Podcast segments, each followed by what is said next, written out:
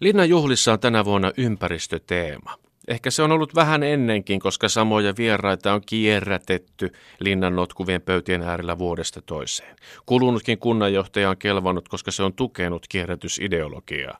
Käytetään samaa vierasta kuin viime vuonnakin. Siellä se seassa menee, Raimo. Presidentin vastaanotto on teemaltaan kyllä huippuajankohtainen. Ilmastoraportti sai monet hätkähtämään, ellei suorastaan hereille. Mielenkiintoista nähdä, miten ympäristöteema ja luonnonvarojen tuhlaamatta jättäminen näkyvät konkreettisesti juhlavieraiden asuissa. Luin jo lehdestä, että rouva Jenni Haukion juhlaasu on tänä vuonna peräisin Enosta. Ilahdui heti mutta vääristä syistä. Luulin, että Haukio aikoo pukeutua Enonsa vanhoihin vaatteisiin. Se olisi kierrätystä parhaimmillaan. Enon vanha rippipuku toisi naisen päällä myös antoisen ripauksen aina ajankohtaiseen sukupuolikeskusteluun. Miten miesten ja naisten pitää täällä pukeutua? Saako nainen vetää yleensä miesten puvun mies mekon? Totta kai. Kukaan tuskin uskaltaisi tänä aikana kritisoida raikasta roolimallien rikkomista. Maailma tarvitsee edelläkävijöitä. Näin jo itsenikin sovittamassa Enoni vanhoja vaatteita työpaikan pikkujouluun. Ei ne ihan istu, mutta kierrätyksen nimissä laittaisin silti. Pöydissä saisi monta hauskaa pikkutarinaa kerrottavaksi, kun meille se keskustelun aloittaminen on aina yhtä vaikeaa. Mutta tulkitsin väärin.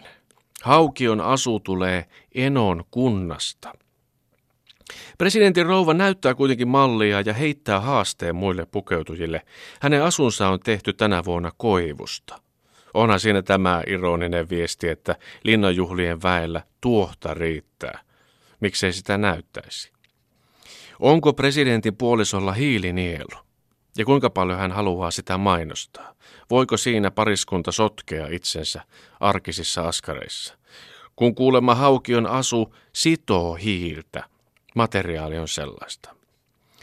No kun ympäristöteema otetaan, sen pitäisi olla riittävän pitkälle viety, että kansalaiset sen todella huomaavat ja inspiroituvat myös omassa arjessaan ottamaan ympäristövalinnat tosissaan huomioon. Maailma ei muuten pelastu.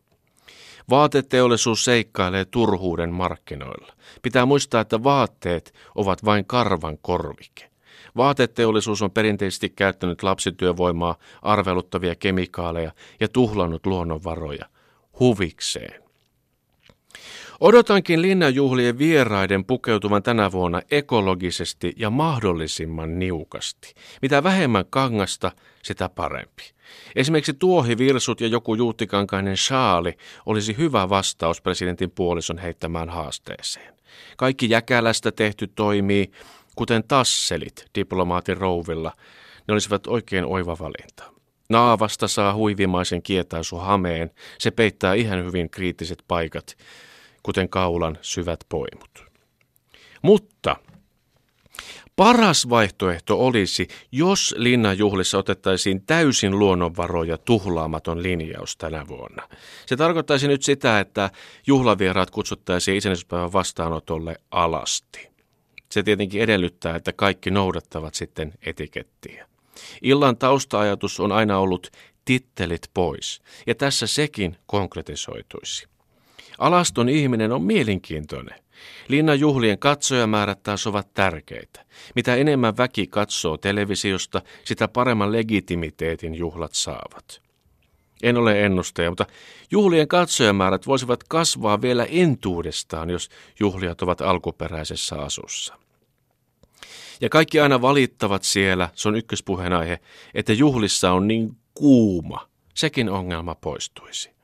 Mihin arvomerkit? Tässä on luovuuden paikka. Ja suomalaiset ovat sauna kansaa. Ehkä saisimme myös tätä aatetta hitusen maailmalle uusien natural-linnanjuhlien myötä.